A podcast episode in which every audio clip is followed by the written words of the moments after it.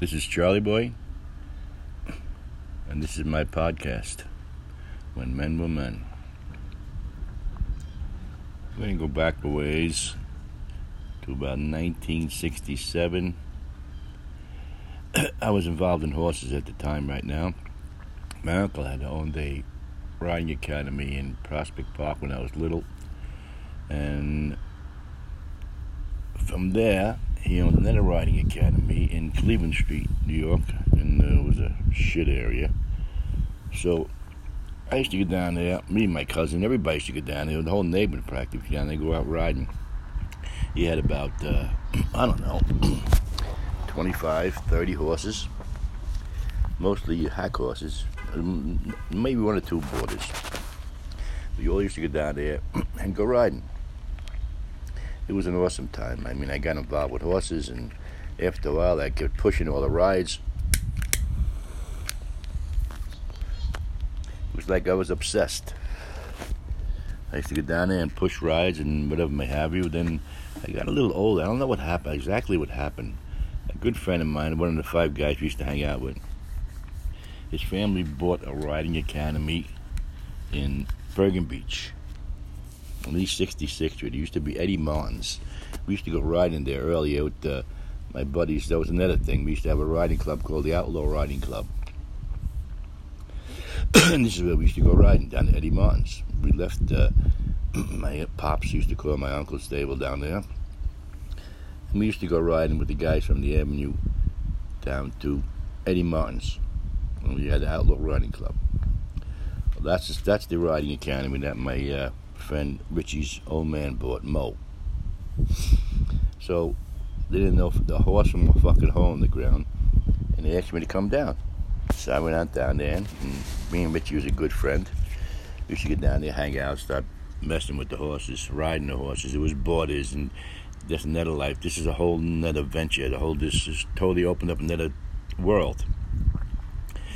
I meet this guy down there guy, kid, same guy my age.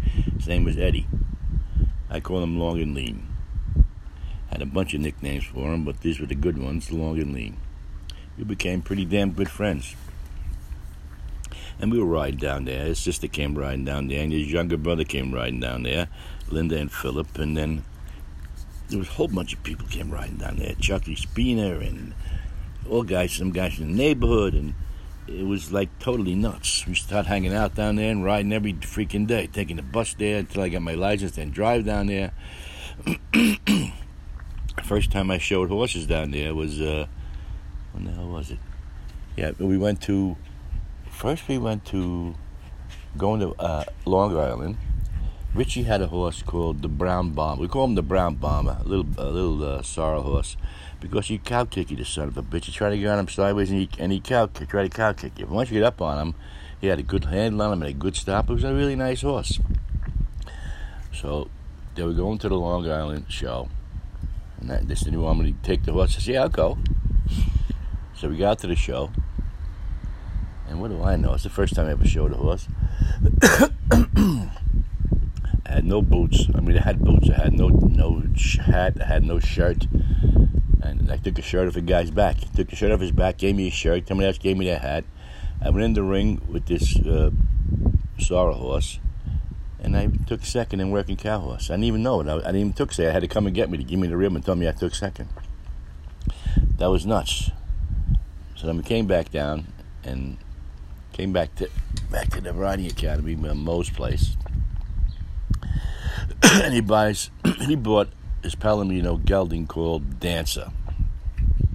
Big Palomino gelding, really nice horse. I think one of the guys, the guy who bought him off, was in trouble for money, so he just uh, he kept him out the barn down, and he and he just bought him. Nice horse. Joey couldn't ride. Richie couldn't ride. I was the only guy could ride down there out of, out of that crew. They they thought they could ride, but they couldn't ride. So I started showing this horse, Dancer, in gymkhana events, meaning timed events.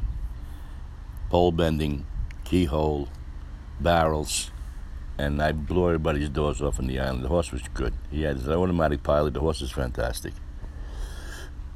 It was absolutely incredible. to do stuff like this. Turns out, long and lean. it turns out to be one of my best buddies in life. His old man, actually his father,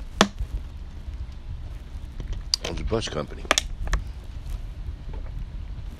which we didn't know about. Had no bearing on the case in the beginning, but then it did.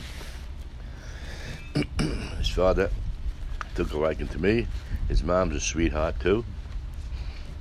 They started riding Eddie Boy and uh, and his younger brother Philip, who was like nine years old now. Now he's uh, that's another story. He's showing the winner now.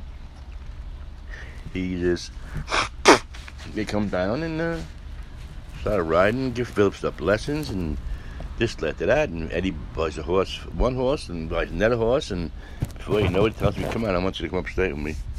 I want you to, you know, come up to the farm. What fucking farm? Farm? What am I talking about, farm?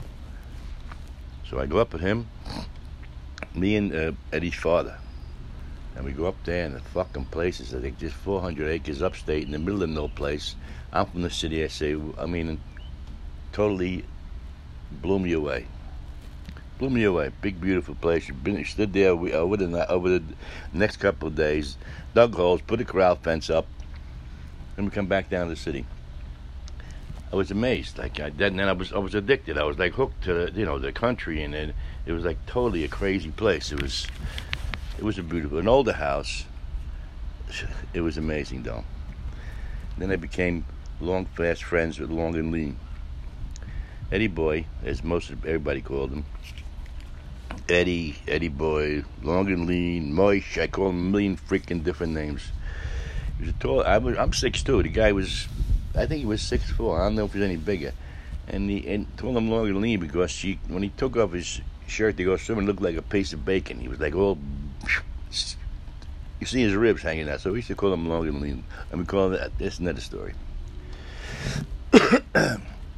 we were hanging out, going back and forth, and upstate every weekend. And we go to shows. We take off and we drive the trailer there and go to horse shows. Now we're showing for Eddie and his his father, and we're going to show shows Orange County Fair. We're going to Jersey. We're going to Connecticut. We're going all over the place now showing horses. It was incredible. As a matter of fact, showing horses and doing that kept me out of trouble that I've gotten into in the neighborhood. They don't realize like night and day, total different life. But that was it. It was riding horses became part of me. I became obsessed. I became pretty damn good too. I still I still ride to this day. My buddy Eddie, God rest his soul, took him before his time. He smoked like a fucking chimney. Remember in the, I think it was 70, 1970. Yeah, when the, the 914 Porsche just came out. Matter of fact, everybody at the time had a Porsche. In 1970, I had a 1966 911. My cousin Frank had a 911 green handsome. Uh, Eddie Boy just bought a 914 the first year he came out of here. Four cylinder, silver gray, black interior, awesome car. And now he says, We're going upstate, me and him. he used to go up every, almost every weekend. and he could drive, he could drive anything. I mean, anything. This fucking guy was a whiz. So we'd be going upstate. I don't know what uh, on the way up. I don't think if we were on the on 17 yet. We were on. I don't know. We were doing about 45, 50 miles an hour. He's okay. Brake test. I said, "What do you mean? Hold on." He hit the fucking brakes, and everything in the car hit the windshield. Cigarette packs, lighters, but the car just like slowed. It was incredible. He would do scary shit like that, but he could drive, man. The guy was fucking insane, berserk the way he used to be able to drive. He used to do wheelies with the the tractor upstate. Like matter of fact, I got pictures of him someplace doing wheelies with the fucking thing. So when we first got upstairs, not to jump back and forth, they had a Willys Jeep on property. And they used to use that to go around, four wheel drive. It was a nice little Jeep, you know, like an army Jeep. So I used to break his bones. Come on, teach me how to drive. Come on, you fuck, teach me how to drive. And finally he said, You want to learn how to drive? I said. He said, Okay, I'm going to teach you how to drive. I said, Okay, come on. So we went down to the down the road to the a little uh, lake down there. Hook a left right hand turn up to the top fields. You go to the top. Now yeah, like this play, uh, probably like 14, 15 hay fields, and some were pretty steep. He goes back up to the top of the hayfield, turns around, puts the car in neutral, looks at me, says, "You want to drive?" I said, "Yeah." He says, "Okay." He jumps out. Fucking guy jumps out. The car starts rolling down the hayfield in the middle of the field. I'm zipping down the hayfield. I'm climbing over the goddamn seat, over the thing, rumbling around, getting the seat, getting my, my foot on the brake and the clutch, grinding the gears. again and again. I'm going, mm, mm, mm. I'm going up now, starting to drive up there. This son of a bitch is up there lying on the floor laughing like a son of a gun. That's his sense of humor. And that's where I learned how to drive. I should learn how to drive the shift. It was it was nuts, I swear to God. Were a lot of crazy things up there. We were we used to hang up by the house just to get boring. So him, he could he used to take this little Willie. He said, "Come on, we'll go for a ride." He said, "Dad, we're gonna go for a ride." Uh, me and Charlie He said, "Okay, right back. Stay on the property. Fine." used to come down by the house and just go start going down the road. As soon as you're out of sight, it was like the switch turned on. He used to drive like a freaking lunatic through the woods. We're going down the logging road once. You slide off the road, and now we're in between two pine trees with like four inches in between the front and in between the back. And we're hitting the trees back and forth and back and forth for like fucking 20 minutes before I get out of there. It was berserk. Crazy stuff like that me, Eddie, and my buddy Mayo, who in Carolina now, we're going to the horse Orange County Fair. Now we're cruising down. I forget what we were pulling it with. We were pulling the four horse trailer. I don't know what we were pulling it with. Obviously, we had the horses loaded wrong. We, we figured out as we got there.